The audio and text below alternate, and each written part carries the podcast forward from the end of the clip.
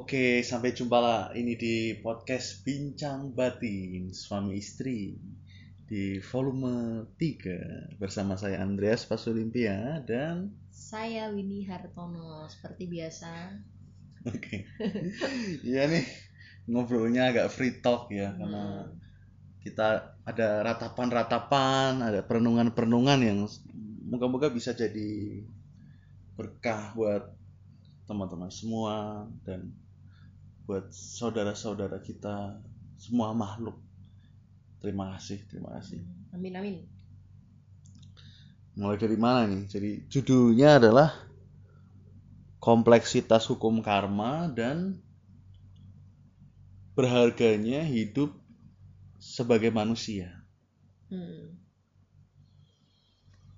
Gimana tuh? Hukum karma ya. Mm-mm. Hukum karma itu sebenarnya kan hukum sebab akibat.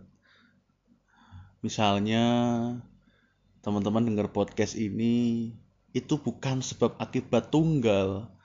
Tapi kalau dilihat adalah adanya podcast, adanya elektronik, adanya Spotify atau Anchor atau YouTube, adanya internet, adanya peradaban manusia, eh, teknologi, adanya penciptaan manusia, hewan, alam semesta, Big Bang dan semuanya. Jadi artinya kita melihat yaitu mengutip kata Pangeran Gautama ya, the Buddha Sakyamuni adalah dari sebab akibat yang bergantungan semuanya muncul dan dari sebab akibat yang bergantungan semuanya kembali atau mengalir. Mm-mm. Nah, itu itu mungkin menggambarkan ya. Dari causes and condition semua muncul, dari causes and condition semua mengalir. This apa? Ini ada karena itu. Nah, itu. This because of that gitu ya. Gimana ini?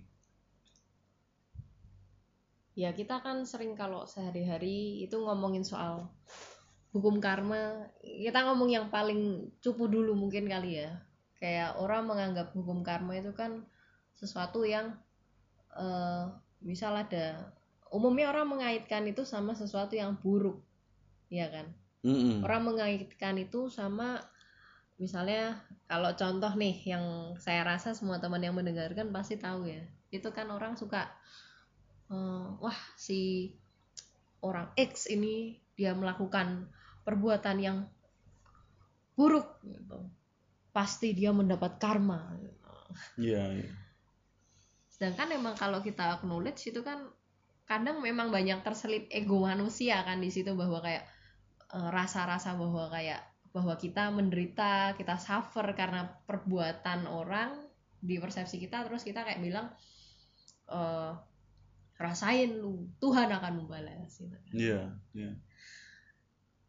Iya, padahal itu ya lumayan benar, tapi memang tadi seperti saya bilang itu gambaran yang lebih luas nanti ya. Jadi kayak itu kan ceritanya adalah persepsi kita bahwa orang lain mendapat sebab akibat atau terutama akibat buruk. Padahal ya ya nggak tahu karena memang sebab akibat itu sebab akibat yang bervibrasi baik kurang lebih akan menghasilkan satu vibrasi yang baik. Tapi kenyataannya itu ya Anda berkaca coba di kehidupan Anda tanpa atau kehidupan sekitar ya, sekitar dunia ini tanpa melakukan pembenaran-pembenaran, pasti Anda sudah melihat kompleks gitu ya. Kenapa ada virus corona, tiba-tiba orang nanti bayi baru lahir, ya ya kemudian ada sakit sakit nggak salah apa apa terus tiba-tiba nanti ada temennya temennya meninggal meninggal padahal baru lulus Mm-mm. punya anak terus kayak Iya. putaran hidup yang kompleks gitu ya Iya, ya sebenarnya sejujurnya ya kalau orang nggak melihat di skema yang gede, ibaratnya skema gede itu apa sih maksudnya? Skema gede itu eh, menyeluruh gitu loh.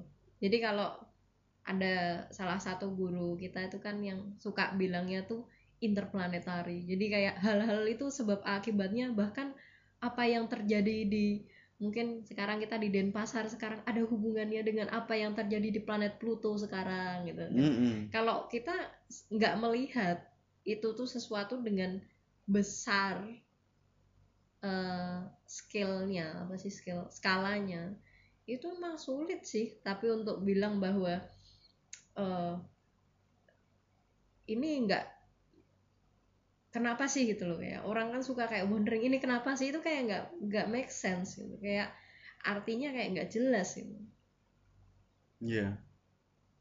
Iya, jadi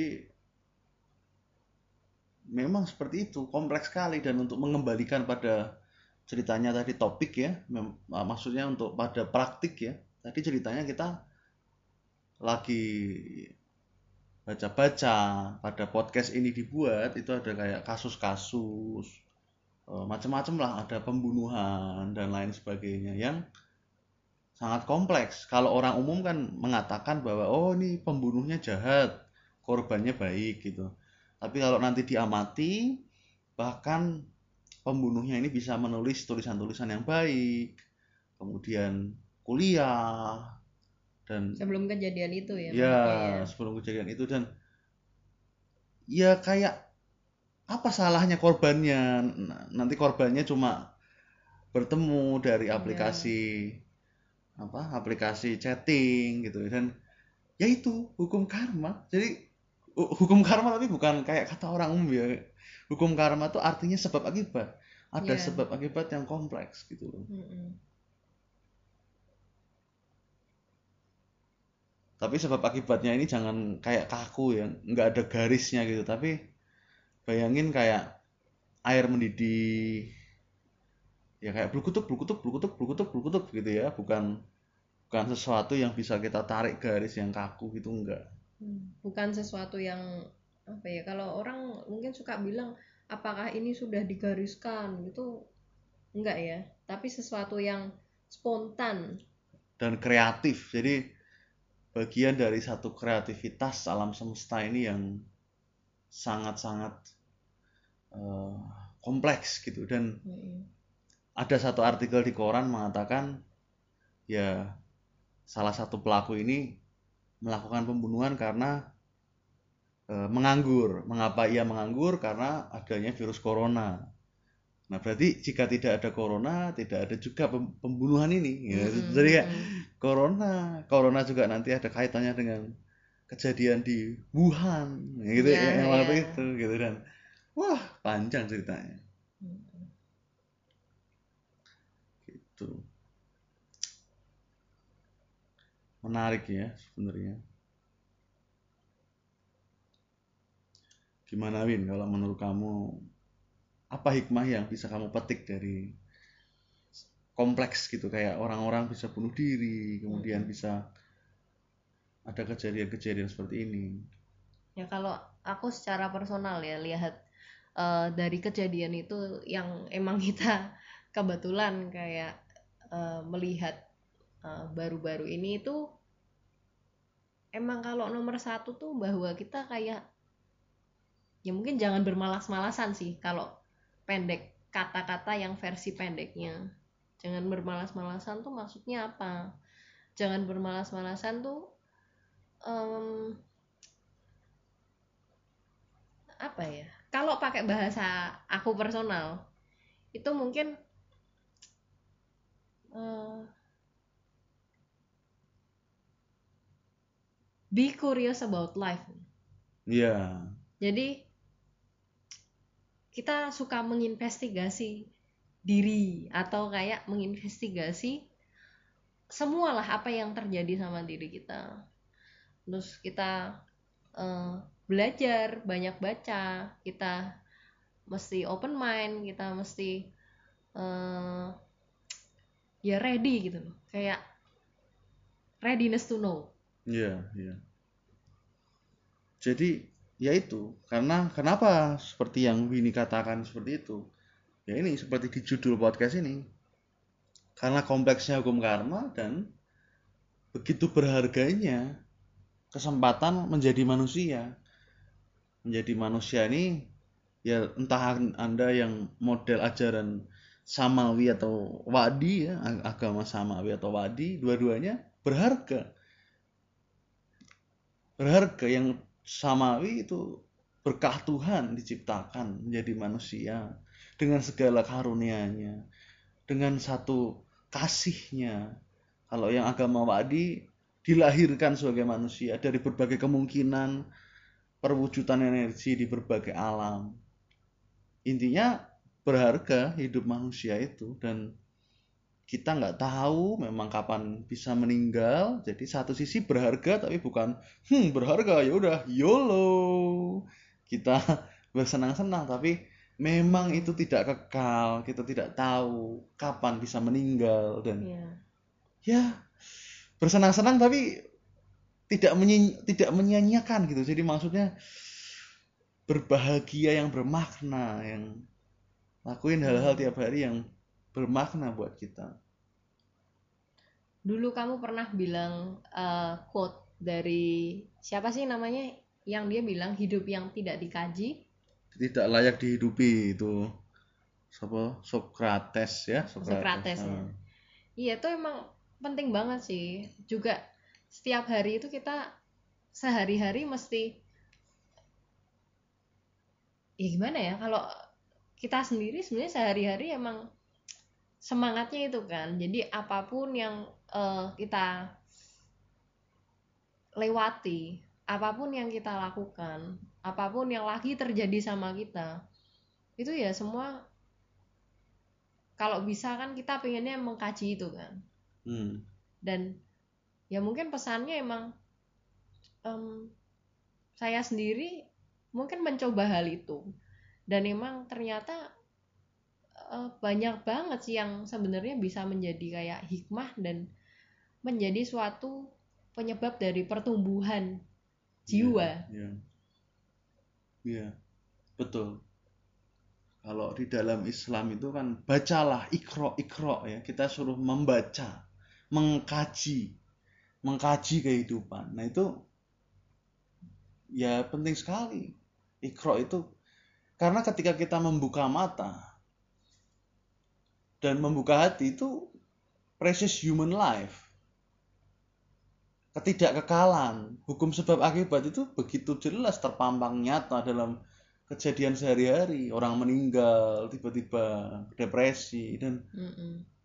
dan apa ya itu kayak kesannya kalau dilihat sempit tadi kayak buat apa sih ini semua? Ya. Tapi kalau dari luas itu kayak satu karma interplanetari yang bahkan ya kalau nggak mau interplanetari ya interbumi lah di bumi eh, karma karma bumi yang saling rumit sekali tapi ya sebenarnya itu interplanetari karena pasti ada kaitan dan seluruh alam semesta ini Mm-mm. Ya memang kita nggak akan pernah ngerti sih sedetik setelah ini tuh kita akan berada di mana. Kayak mungkin orang kan sering sering merasa ah aku kan berada di rumahku, ah aku kan aman ya, ini kan rumah aku, ini kan tempat tidur aku. Tapi kita emang mesti sadar bahwa ya kita itu nggak ngerti habis ini tuh apa yang akan datang buat kita. Dan makanya kita mesti cepet-cepet gitu loh. Mesti kayak menyadari bahwa apa yang kita pijak itu nggak pernah kayak sesuatu yang diam. Kita selalu hidup itu di tengah-tengah sesuatu yang bergoyang-goyang. Ya mungkin orang akan em, ada orang yang kadang tuh panik ya kalau dibilangin gini. Tapi emang kenyataannya itu emang seperti itu. Dan kalau buat saya personal jujur ketika tahu bahwa oh ternyata semua ini nggak bisa dipegang semua ini nggak bisa diandalkan itu malah ada suatu kayak keberanian untuk berserah sebenarnya. Untuk kayak kalau itu mungkin samawi kali ya yang sering lebih mengenal itu kayak untuk berserah untuk sebenarnya bukan berserah eh, yang udahlah ya udahlah gitu, tapi kayak berserah tapi tetap kayak semangat untuk kayak eh, mengulik ini atau kayak live live in the present moment Iya sih. ya berserah tapi tidak menyerah itu ya itu berserah tapi tidak menyerah dan itu begitu indah gitu sebenarnya. Kalau mau meminjam term ya agama Wa'di ya Buddha itu ketika kita bisa melihat ketidakkekalan kita bisa melihat semuanya ini tanpa inti kemudian tidak bisa kita pegang kita selami dengan penuh keindahan ya kita akan menemukan kebahagiaan.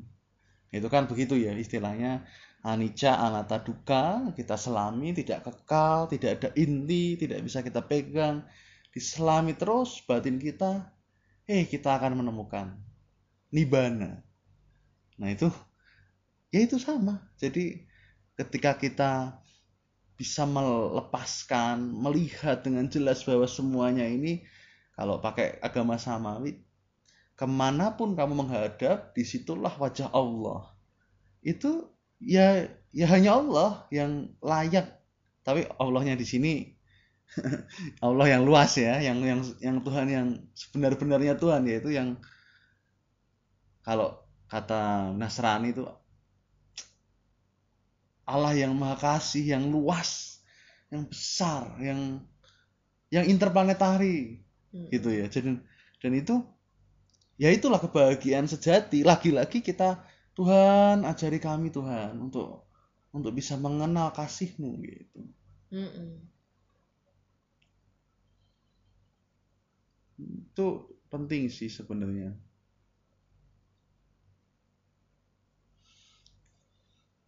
Dan ya itu sebenarnya kalau kita kembalikan ke judul itulah kompleksitas hukum karma dan betapa berharganya menjadi manusia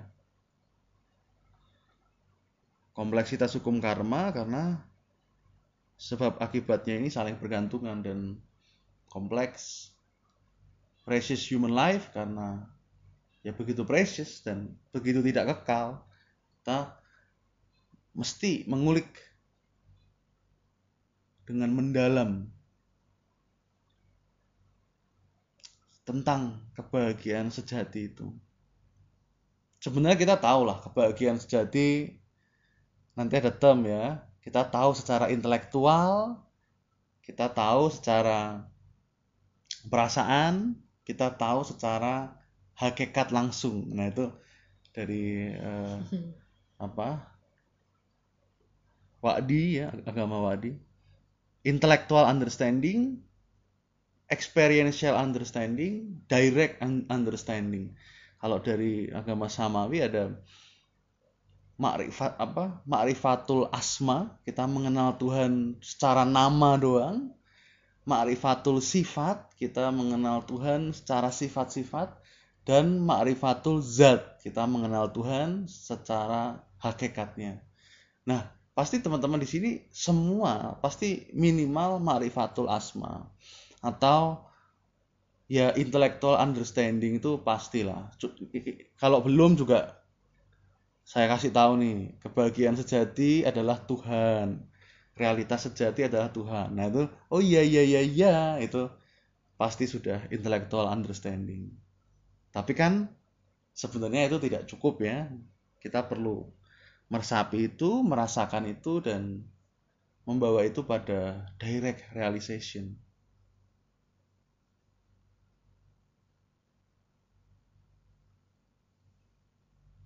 Gimana Winnie? Hmm. Ya. Ya emang ada suatu mengenali Allah atau Allah itu emang ada bermacam-macam sih.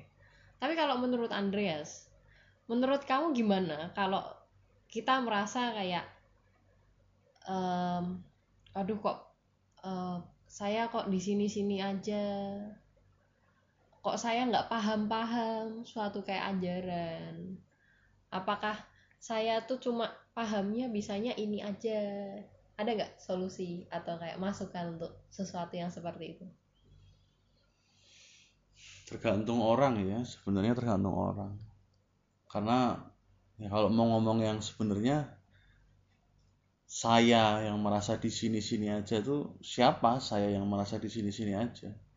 Jadi kalau memang oh ah, saya mencari Tuhan saya di sini-sini aja tidak mengenal Tuhan. Memang si pencari itu siapa? dan kita juga perlu menyadari bahwa ketika kita melihat si pencari tidak ada yang kita temukan bahwa sebenarnya semua ini kosong kosong itu tapi bukan nihil ya kosong itu bukan nol nol nihil bukan tapi kosong tuh kosong itu tuh lautan segala potensi kalau tidak ada kosong tuh kayak kawah kayak kayak gunung berapi kayak kayak black hole sebenarnya kalau pakai fisika tuh kayak kosong tapi di situ ada banyak sekali hal yang terjadi. Ada propensity ada lautan kemungkinan dan sebenarnya tapi kosong tidak memiliki in, inti sebenarnya dan artinya ya yang nggak ada sebenarnya. Semua perjalanan ini hanya permainan hanya mimpi tapi juga secara relatif ya kita semangat lah. Se sebenarnya semangatnya juga juga mimpi sebenarnya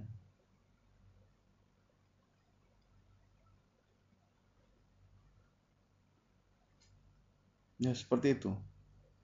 Kenapa kok tiba-tiba bertanya ke soalnya arah sini? eh, soalnya aku sendiri merasa sebenarnya banyak atau sering dengar itu eh, dikatakan orang itu ah nasibku kan cuma gini aja.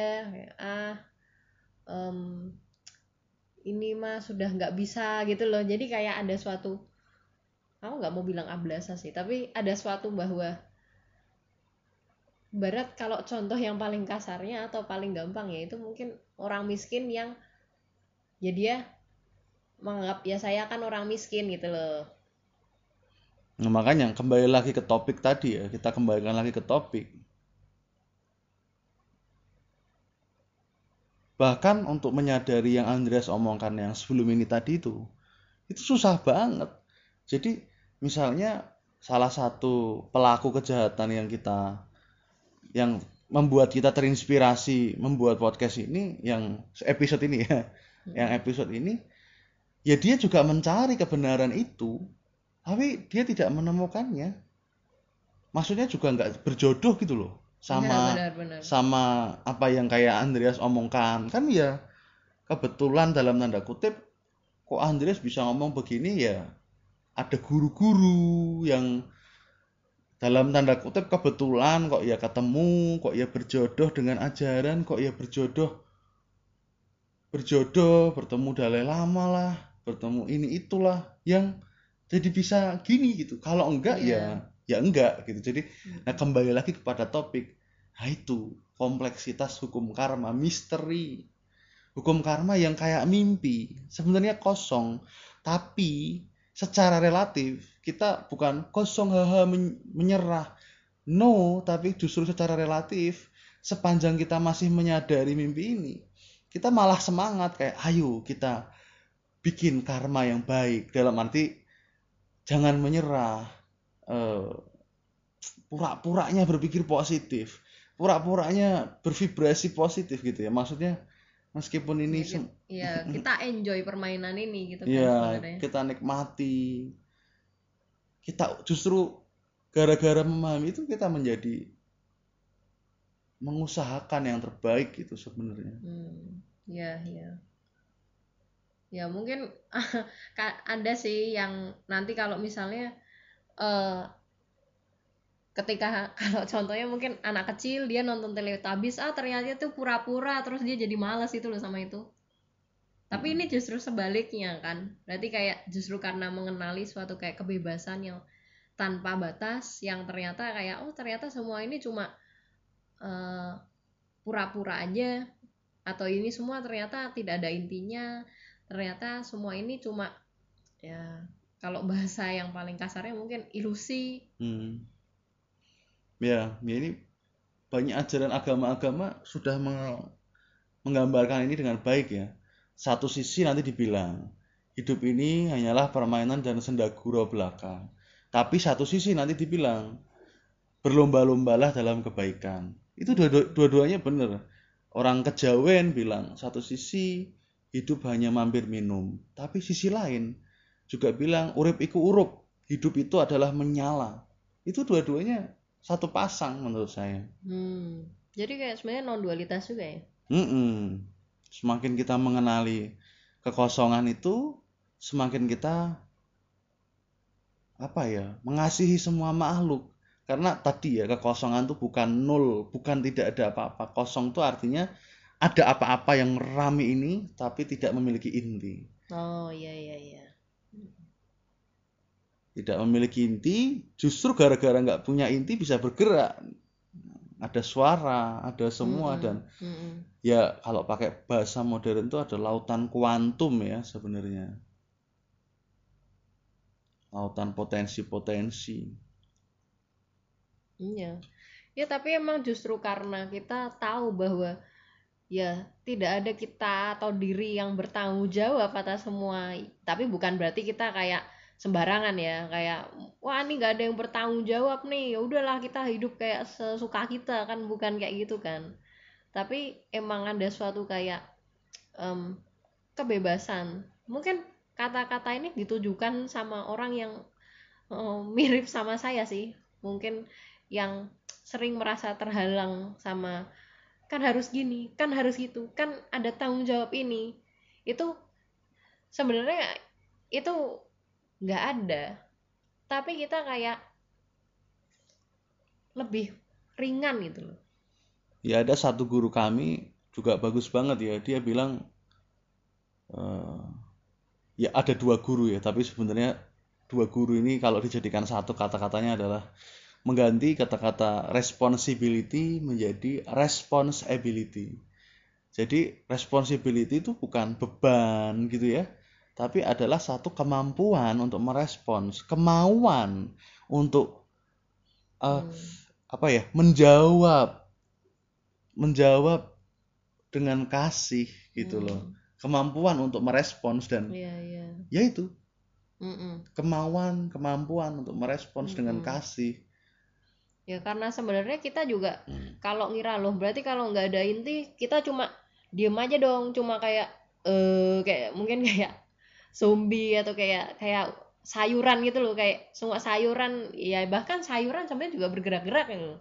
kita kan em, kalau seandainya kita mengira kalau kalau kita nggak punya responsi eh, tanggung jawab atas sesuatu maka kita akan hidup semau maunya itu menurut saya pandangan yang salah sih betul jadi orang tuh sering Hmm. menganggap bahwa kita kan harus meletakkan suatu kayak prinsip hidup dan tanggung jawab agar kita itu bisa eh apa ya bertindak dengan benar atau kayak kita bisa fungsi, berfungsi dengan benar. Padahal sebenarnya kan kita mempunyai responsibility yang barusan Andreas bilang ya respons itu res, eh, respons kem, ability kemampuan berarti kemampuan untuk merespons yang sebenarnya natural kan. ya ya betul betul. Jadi ya kembalikan kembalikan lagi kepada topik ya. Judulnya adalah kompleksitas hukum karma. Nah saking kompleksnya karena sebab akibat saling bergantungan bergerak-gerak tidak ada inti itulah kekosongan. Kosong adalah sebab akibat yang saling bergantungan. Jadi dependent origination atau sebab akibat yang nyambung-nyambung ini tuh bisa nyambung-nyambung karena kosong. Nah, karena kosong dia sebab akibatnya bisa nyambung-nyambung, bergerak-bergerak. Makanya itulah ya mungkin pernah denger ya itu sebenarnya kan sering kalau teman-teman nonton Sun Gokong isi adalah kosong, kosong adalah isi. Ya itu. Jadi